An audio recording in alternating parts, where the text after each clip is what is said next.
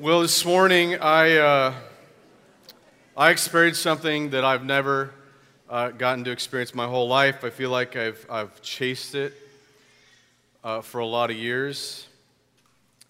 Uh, many of you know I don't really like running, and uh, everybody kept telling about this runner's high. Well, this morning I think I experienced runner's high. I woke up realizing, yeah, that I was not running in the Selcom today. And I was pumped. I was so pumped. I I feel so good. I had a rush of energy. I could eat breakfast. I just, I'm enjoying today like none other. So may God be with those who are running right now. Uh, with that, we're starting a new series, and we thought we would do that kind of to kick off really, obviously, summer and, you know, summer in Wisconsin. I'm finally waving the white flag. You don't start things in summer in Wisconsin because we have been uh, boarded up for so long because of winter, and it's this just explosion of activity. Uh, yesterday, we decided to plant a few things that ended up being lots of things, and it really doesn't matter how much you work out. You you go and garden a couple times, and I was just done. And so you you get excessive in summer, right? We just we enjoy the outdoors. There was a fella that came in and said, yeah, I broke out the bike and rode three hundred miles yesterday. And, you know, people are sunburned and worked over. It's only been, what, one warm day. Wow. But that explains a little bit of our culture, how we just, we drink in the ability to, to break out. And we wanted to talk about how do we spend this summer. And we're going to do that in light of this summer. We're going to spend time talking about Proverbs. Proverbs. Uh, the book of Proverbs is one of the books of the Bible. It's a book of wisdom. We're going to talk a little bit more about that. But often it gets really reduced to uh, like this fortune cookie kind of faith. So how many of you like fortune cookies? Yeah? Why don't you pass a few of these out, would you? Maybe open those up, pass a few out. Allie, would you pass a few of these out, would you? I know. Dad, what are you doing? Pass out a few of those. I got to have a couple people read those. I... We got to read a couple of these fortunes, uh, these wise sages that, I don't know where they write these, but bust one out, would you? Open that up. Get the fortune out of there. Like, quickly. I have twenty-seven minutes. Uh, it's like people are ashamed. I like fortune cookies, but I don't want to admit it. Do you, what, do you, what do you have right there? Can you read it? What was it? Knowledge. Knowledge of current events will help you. So we just say amen and go to response, and this fortune is just so deep. That was good. Hold on to that. Who, who has one over here? Anybody? What do you have, Kylie? Welcome the change. You've already had this change. This is amazing. Welcome the change that's coming into your life. Um, so when we were talking as a teaching team, we said we want to tackle the book of Proverbs, but there is one big, usually misunderstood and misused idea with Proverbs, is that we treat it like a fortune cookie. We treat it like, ah, I'll just take this one little proverb and pull it out, and we'll use that. Now, proverbs are not uncommon to the world. In fact, if you were to Google Uh, like Proverbs, you'll f- you see tons of them. Let me give you a couple of them. Here's a famous one you'll read. Man who lives in glass house should change clothes in basement. Man who leaps off cliff jumps to conclusion. Not, not so funny. Um, how about this one? Man who sneezes without hanky takes matter into his own hands.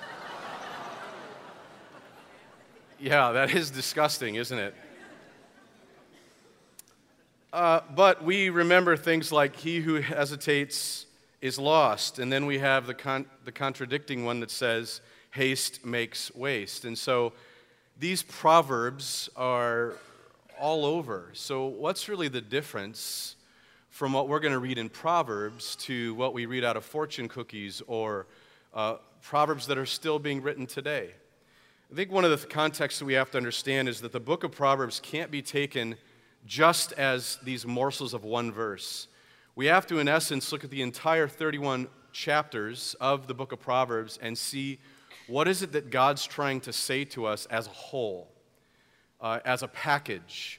Because we're going to find that in here there are very interesting uh, passages or, or proverbs that seem to contradict, but they don't. Proverbs twenty-six, verses four and five. Do not answer a fool according to his folly, or you, or you yourself will be just like him. Verse five. Answer a fool according to his folly, or you will be wise in his own eyes. Two statements that seem opposing, and yet the author is getting to something a little bit bigger than that. And so what we need to do is to be able to survey more of the whole of the book of Proverbs. Now, in light of that, as Christians, we know that the book of Proverbs is a part of a bigger story, and that story is in the whole of the Old Testament. And we need to make sure that we use the book of Proverbs accordingly to, to look at what is it the truth that God is painting throughout the book of the Old Testament, and not just the Old Testament, but also the entire Bible. And so we find that Proverbs, the book of Proverbs, sits in the midst of sixty-six books, and we can't just pull out these little phrases and sayings. I mean, if we were to do that, think about this one. This is a great one.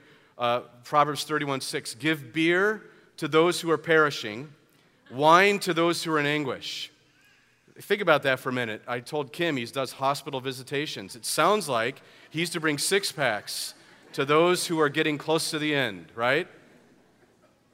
Uh, there, there has to be uh, a way for us to pull back and to look at the whole of what is it that God's trying to say. And when we do that, we find that spiritual truth isn't just resting in Proverbs, and yet Proverbs has this unique way that it presents truth. And so let me give you a couple pictures to this.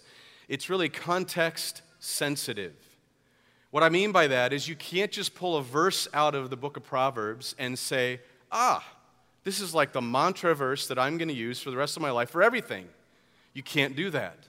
There are many verses in there that you wouldn't want to apply in all situations because they don't fit. And so when we're looking at Proverbs, when we're When we're addressing the book of Proverbs, we have to understand that these passages have context for us. Now, who wrote the book of Proverbs? We know that the, the son of David, Solomon, is really is known as being the wisest man and the wealthiest man of all time. Solomon is, is in prayer, and he asks God for wisdom, and God gives it to him. Ironically, Solomon fails and is very unwise in a lot of his life.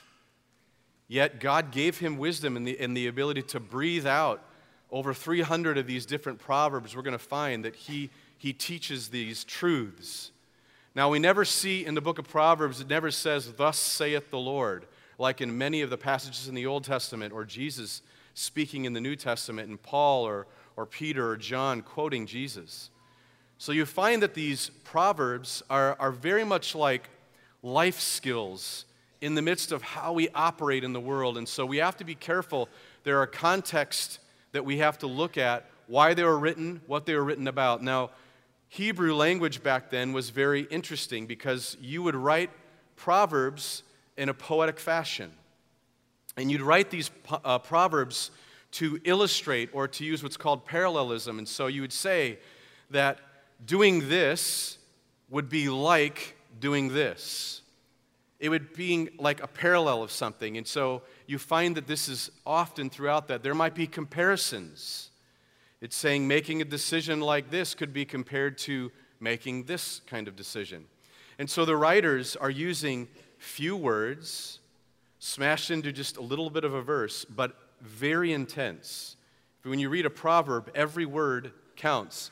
And even punctuation counts. And that's even the writing in your Bible. You'll find that there's a certain return that sends the next line to the next line or returns to the next line because there's a flow and a rhythm to Proverbs.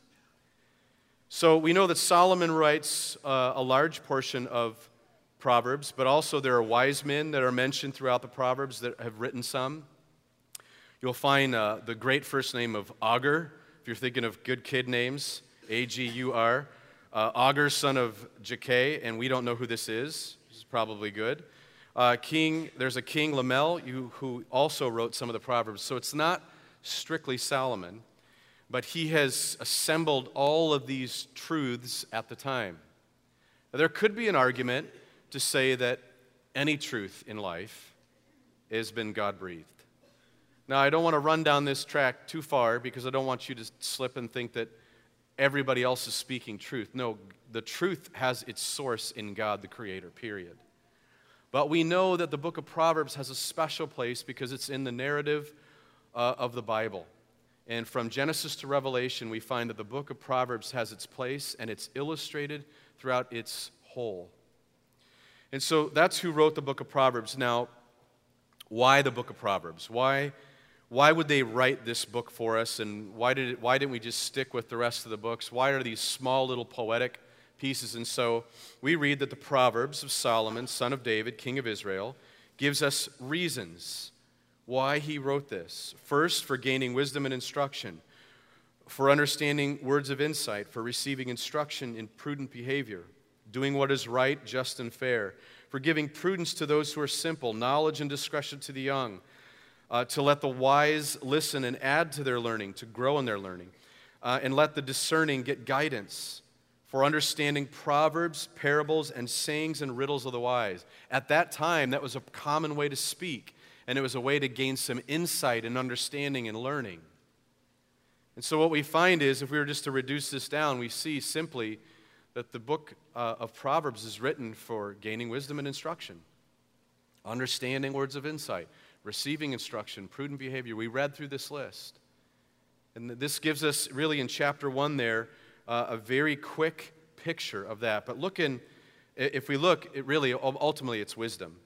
But we see that wisdom has a unique relationship with one uh, virtue or one quality in our lives, or one thing that we need to learn, and that is the fear of the Lord. Often, throughout the book of Proverbs, you're going to find that this verse or this phrase often appears, and it appears throughout the scriptures. And it's the fear of the Lord is the beginning of knowledge. So there's something very unique about this, that we find that there's fear is uh, often in the New Testament is speaking to fear not. Now, yet there is this first step of entering into relationship with God, and that is fearing the almighty hand of God, as we talked about in First Peter. That hand of God, his, his orchestrating hand, his, his loving hand, all that, and we, we fall underneath that. And once we recognize we fall underneath his authority, we're asked not to fear. But the beginning of this type of knowledge and wisdom comes from uh, this fear, this first step of fear. Now, wisdom, this knowledge and wisdom, is maybe talked about as knowledge. It's talked about learning. You're going to have different key phrases all throughout Proverbs that are going to just reoccur. Things like uh, uh, understanding and uh, a way, a path, a road, uh, discipline, uh, righteous, just. And so it'll, you'll want to kind of pay attention to a lot of these returning words. And even in your Bible, you may want to get a couple different uh, translations. And so you might have an N I V, a New International Version. You might want to use uh, like an N A S B. Uh, could help even get a little bit more literal. It'll be harder to read, but you'll see some word adjustments, because for us to translate uh, in taking these Hebrew words, sometimes we lose a little bit of the intent or the impact from Hebrew to English. But we find that the, the definition for wisdom really is applying God's skills for living. This is an important note this morning before we dive into Proverbs. Uh, we can't just think that we can gain knowledge about God and mistake that for wisdom. Wisdom is the application of that in my life. Wisdom has to do with me hearing truth from God and then putting it into practice and into play in my life. Now, two great verses in Proverbs that actually speak to this, and they're, they're great pictures, like the useless legs of one who is lame. Someone who has legs, but they're, they're missing. They, they, don't, they don't work. They're, they're not functioning. It says, is a proverb in the mouth of a fool. In other words, someone who, it, it would be like, it's, it's like someone who's speaking this wisdom to you is like uh, someone who has this wisdom but doesn't use it themselves, can't even use it in their own life. I like the next one better, twenty-six nine, like the thorn bush in a drunkard's hand. Can you imagine somebody drunk with this big thorn bush? You know, you see some of those uh, thorn bushes that have those huge thorns. It says, is a proverb in the mouth of a fool. It'd be foolish. Why? They'd tear themselves up. They'd be getting stuck themselves. Someone who has knowledge of a proverb and has truth and yet doesn't apply it is very foolish. It's, it's, it's not useful. So what we want to be careful of is Proverbs aren't for us to gain this fortune cookie-like proverbial wisdom and all of a sudden to be telling everybody about it. It's really more for us to apply in our own lives, and then we begin to live out in being wise people. I think it's important for us this morning to note that. Often Christians, I find, use truth to kind of bash other people. Use verses and proverbs to point out things in other places and other people, when really the truth that God has for us is to be applied in our own life. And so wisdom is applying God's skills for life in our own life. This would be wisdom. This would be wisdom. Now, last kind of overview here, the book of Proverbs uh, has some different breakups, but just to simplify it this morning, really, two that just make sense and are easy to understand. The first chapters, verses one through nine, are really Solomon giving a discourse or giving a talk to some different audiences, to a son, to someone who is foolish. He's giving these kind of messages or talks. one through nine are setting him up, setting up the value of wisdom, why it's important to be wise and to choose right paths. The second half of the book really is, there's some breakdowns with even within that, but li- really eleven through thirty-one uh, are a collection from these different authors, and the ones I mentioned, those four different ones, and you'll find some of the Proverbs saying written by this person. And so again, it's a collection, but you're going to find there's well over, almost four, over four hundred different Proverbs, ranging from how to deal with money, how to deal with other people in your life, how to deal with speech, what you look out, your heart, uh, making choices, working with the poor and, and, and those who have less. I mean, you'll find proverb after proverb after proverb. And again, just to review, this has got to be more than just a fortune cookie. Like, ooh, I got this proverb and this is my theme verse. It needs to be held in light of the whole of God's truth. So that's all set up. That's all set up for us really to, to look at this morning. What I want to talk about is choices. Choices. We all, every day, make hundreds of choices. We make choices about what we will say. We make choices about uh, what we're going to do with our time. We're going to make choices about how we're going to spend our money. We're going to make choices how we're going to deal with certain situations that are going on in our life. And we are making choices daily. One of the themes that's all throughout the book of Proverbs, but really, friends, all throughout the whole of the Bible, is that there are two paths. There's, there's not a third, and there's two paths. And I love this picture because on the one side, you see this one kind of set of this dock, this path that's crooked, and then it starts to fork off like more decisions. And the scripture will talk about this being the crooked path. And even in the Gospels, it'll talk about this wide road. It's easy to go on. And it's one that you'll hear in Proverbs about this crooked path, or the one of the foolish or evil. And it leads you in a direction that's away from God. Then there's another path, and it's the one that's the straight and narrow, as we've, we've heard often in our languages as uh, Christians. But it's, it's a path that's more narrow, and it's more difficult. And you're going to find in what we're going to talk about here is that choices matter. Now, before I get into that, I want to make sure that we make a couple clarifying statements. What I'm not saying this morning is that I had to seriously pray through what stool would be used this morning for teach time, and, you know, which which type of bread should we use, Lord? And you've given us one choice. No, I think there's two ways that I see throughout the Bible that God operates with choice, and I find Christians fight about this often. I think sometimes it's like going down forty-one north or south. Right now we're going through this like seven-year project of construction.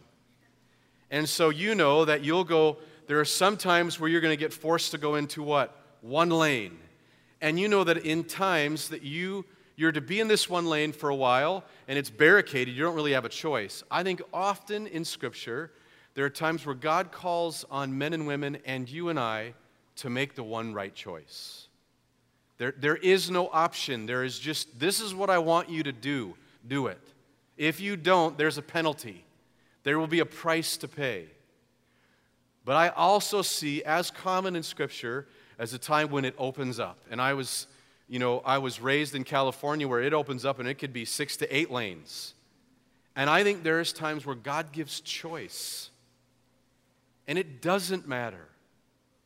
It doesn't matter, uh, you know, what stool you're going to use here. It doesn't matter sometimes. Uh, even some of the biggest choices we think about, where we live and what kind of house we buy. I think sometimes Christians, you know, God's up there, listen, tell me they're one way, and God's saying, choose. I'm a loving God, just choose. And that we live in tension, I think, as Christians sometimes. Well, is this a is this a choice, or is this the way He wants me to go? And I think that's one way to pray in tough decisions. God, are you giving me options here? Because sometimes, really, it's not a good or evil choice, right? What color hair, you're going to color your hair, ladies, right? Or, or what kind of haircut you get.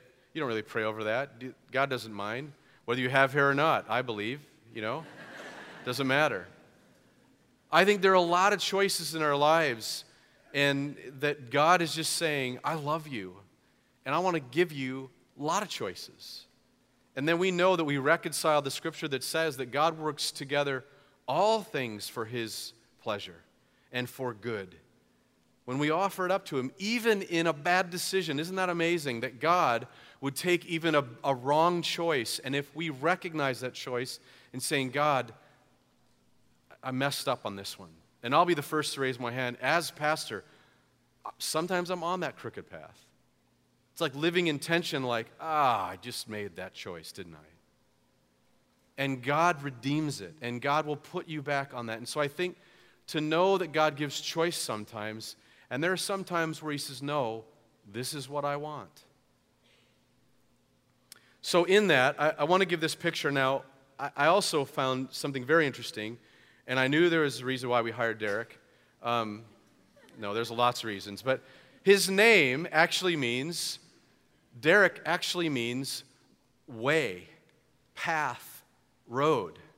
Please don't start calling him the way or the path or the road, or even replacing way, path, or road in the passages. That'll really mess you up. But it's interesting. That's the original Hebrew word to, to describe a path or a way or a road uh, of right living. And so what we're going to find here in chapter four, I want to just quickly go through this this morning to give us a little bit of maybe a, a leaning into our series as we talk about life. Notice the logo is the old Game of Life uh, logo that actually I just saw that they brought back. And remember that game? The Game of Life, and you had to get insurance and life insurance. It was one of those crazy games you played. We are living life real time. And wouldn't we like some more wisdom to work through it? Wouldn't we like a little bit more insight from God about how do we make some of the decisions that are just real ones about choices that we have every day? And this is why this series. So verse eighteen says, the path of the righteous is like the morning, this morning sun, shining ever brighter, brighter till the full light of day. We get this picture even this morning. It says, but the way of the wicked is like a deep darkness. They do not know what makes them stumble. You've ever been woken up in the middle of the night and it's so dark, all you're kind of doing is, I remember there was a wall here, right? And you're, you're just, you're waiting to trip over something that was left out, a dog toy in our house. You, you, it's that sense of I'm not sure where I'm going. He says, listen, the righteous have this sun and this brightness, and it's taking them in the right direction. But the way of the wicked, this crooked path, is dark, and they don't know where they're going to trip next. Verse twenty, my son, pay attention. This is Solomon again in one of these discourses. To what I say, turn your ear to my words. Now, these three verses, I'm going to, or these four verses next, I'm going to use these uh, just to read them because they're a part of this passage, but we're gonna we're gonna skip over on the teaching of these. Do not let them out of your sight. There's a visual. Keep them within your heart. They are like life to those who find them and health to one's whole body. Proverbs have interesting insights, not just spiritually, but actually value. Physiologically, we have, there is some truth in Proverbs about our bodies. And, and you'll find that throughout the book. But the proverb writer is saying, listen, keep these things in your sight and within your heart. And then verse twenty-three, which I love. Above all else, guard your heart, for everything you do flows from it. I highlighted that because that, that's a theme verse even in, in the New Testament. Jesus first addresses the Pharisees and says, you're doing all the right things, or at least you think, but your heart is evil. In the Old Testament even, God says, I don't care anymore about your worship, your sacrifices, and all the things you do for me, because it's your heart that I was after the whole time. Friends, we have to guard the heart of our lives, and no matter how we live out our faith in this world, what matters most is the heart condition that you have this morning. It says, keep your mouth free from perversity. Keep corrupt talk far from your lips. And so there's a little bit of a jettison there, and so I remove those, and then the last part of this, let your eyes look straight ahead. Fix your gaze directly before you. Give careful thought to the paths of your feet, and be steadfast in all your ways. Do not turn to the right or to the left, and keep your foot from evil. So, so the picture here is this path, the way, and, and in essence, it's asking us, it's saying, listen, as you, as you walk through life, be very cautious about choices you make. Understand where your feet are going. Remember the, the psalm that says, your light, or the psalm and proverb, actually, they're both there, but the light that you give is a, a from you, God, is a light to my path. There's that phrase that we read in the Psalms and Proverbs, and it's this idea that there's some guidance in following God that he brings to us, and yet we keep thinking it's like this big, ever-ready flashlight when what? It's a candle. I mean, when they're writing it, it's a candle. And I can't imagine a candle in some of the darkest nights in Wisconsin walking through the woods and trying to just slowly find my way. He's saying, be very cautious about the steps and the choices you make, and be very steadfast, careful in thought about all your ways. And again, we want to we want to take this in context because he's talking about This, this good path, this straight path, or the crooked path. And to take in consideration choices about how our heart is with money, with relationships, with our sexuality, with our, our uh, time, how we spend our time. All those should be taken in consideration as we think about path. And this morning, can't help but recognize that many of us probably have to begin to reconcile the reality that we have choices every day, and maybe we're not making the best choices. There might be an option for some of you, and that's fine, and some of you have options and for some of the choices, but I'm talking about those ones where there's a clear perspective, there's a clear truth in God's Word about a choice. Never does God give a choice whether you want to sin or not. There's never that option. And so sin, any kind of sin, which I would imagine all of us walk through this doors because there's an invisible sign that says no perfect people allowed. So pretty much everybody's imperfect and sinful in this room. And so that means pretty much for all of you, you've taken steps on the crooked path. And what he's saying is that's not an option. That's not one of these five-lane highways that you get to choose. That's not a good thing. And how we look at some of the areas of our life, we might want to be very careful in thought, very prayerful in thought about how our feet take steps. Do you realize the words we speak to people are choices?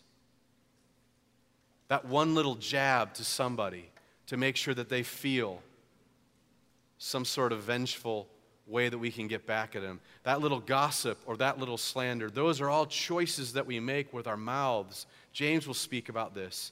It's a choice. And God says, I want you to be very cautious about those things. That's why a proverb will speak about A man who speaks little, that means man or woman. A person who speaks very little is wise. It's important for us to make choices and to think about that life is offered up many choices. Now this summer, summer is interesting in Wisconsin. And I said before, we, we have this, this explosion of activity, and it's like, yes, we're out of the winter. And already, it's just, it's, you could just see uh, uh, the plants coming out for sale and all the, the shops and stuff's being sold. And you could just see the frenzy of activity. I want to give you just a couple cautions, and I'm going to exhort. I love the word exhort because it's kind of a way to like, like not yell at you, but it's it, the Bible says that a lot. I'm not yelling at you, but it says exhorting. It's a strong challenge. It's saying you need to do this. Here's what I want to caution you first is don't push stop. Often I find people, especially Christians, when they go through a hard time, they push the stop button on their spiritual journey. They say, I'm just quitting. We have people that have left our church and other churches, and they will leave God for a while and saying, I'm done. Just too hard, God. Life is too hard. I, I feel like you're not existent. And, and in some ways, they don't really believe that. It's their way to get back at God or almost be like that rebellious child. We all do that, don't we, at times? I'm going to encourage you not to push stop. Some of you are hurting in this room and you're going through stuff, whether physically, emotionally, spiritually, maybe fin- finances are a problem. I don't know what they are. And friends, I'm going through, though, Trisha and I, our family, we go through all that stuff too. Not to minimize your suffering, but we all have, in our own way, our own pain of life. Don't push stop. Probably more appropriately, though, for this room, I see this happen all the time, and especially here in our church.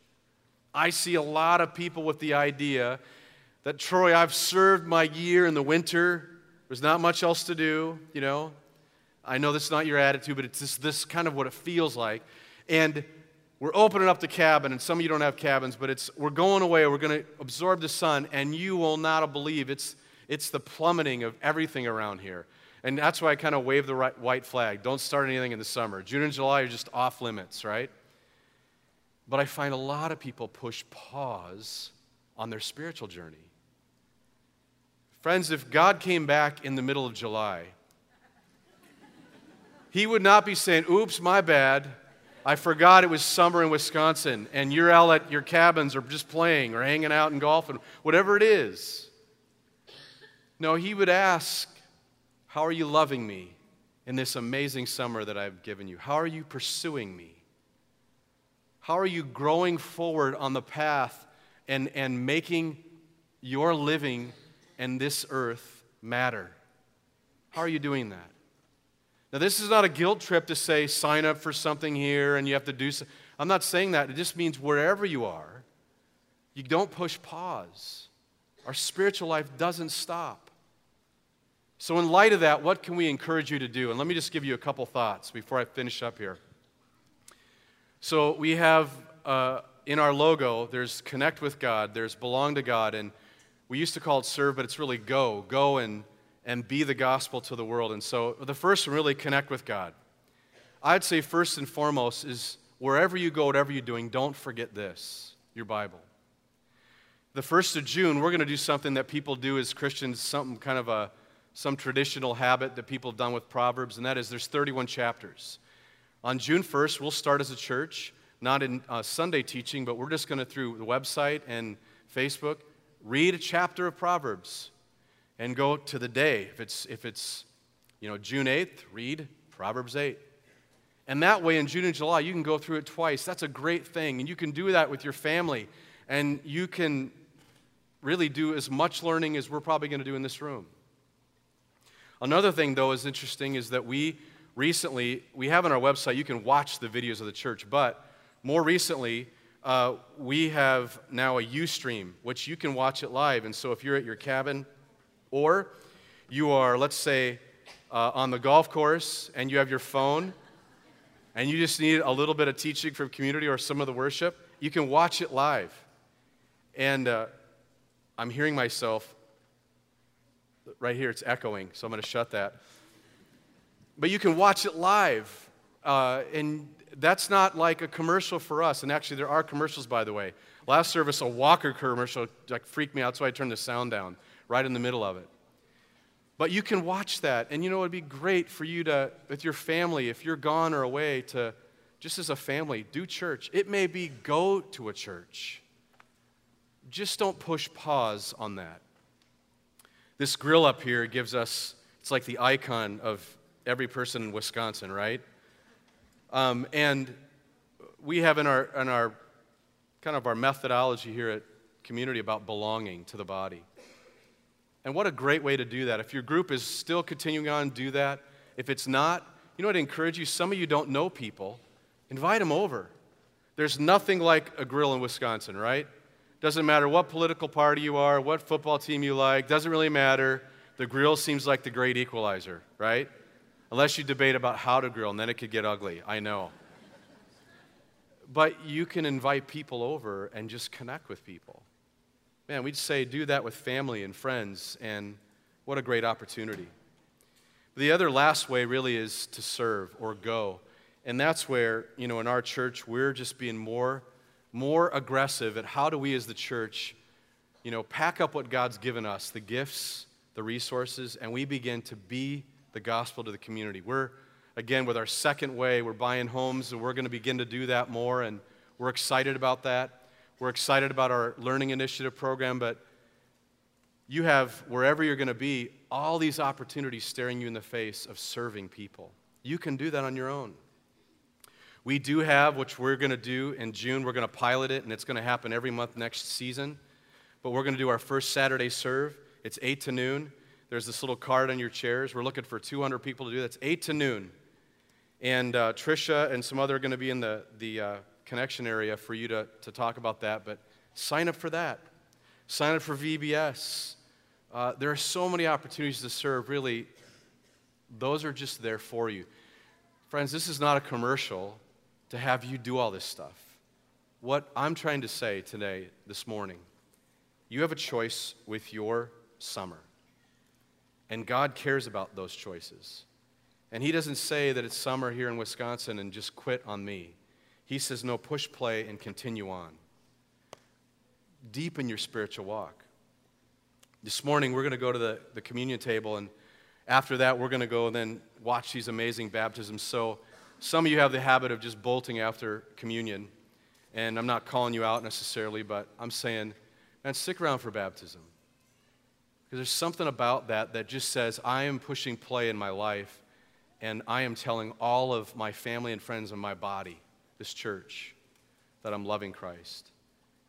But this morning as you go to communion, might you offer your summer up to Him, because He offered His Son for you, and He didn't push pause. He could have, but He didn't. So let's pray and go to communion this morning, and then we're going to do baptism. Father in heaven, thank You for the blessing of, of seasons and the blessing of just summer here in, in our area. And God, we pray that we would use it well. Father, might we model what You did for Your Son, and that is, Lord, You gave it all. And might we give as much as we possibly can muster up this summer for You. In Jesus' name, amen.